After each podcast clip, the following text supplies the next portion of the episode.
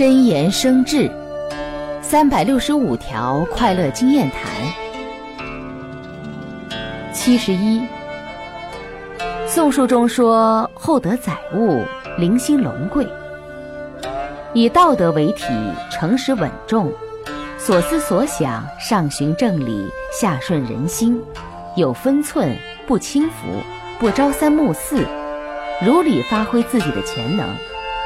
这样龙贵的心灵，肯定可以实现自己和他人的一切愿望。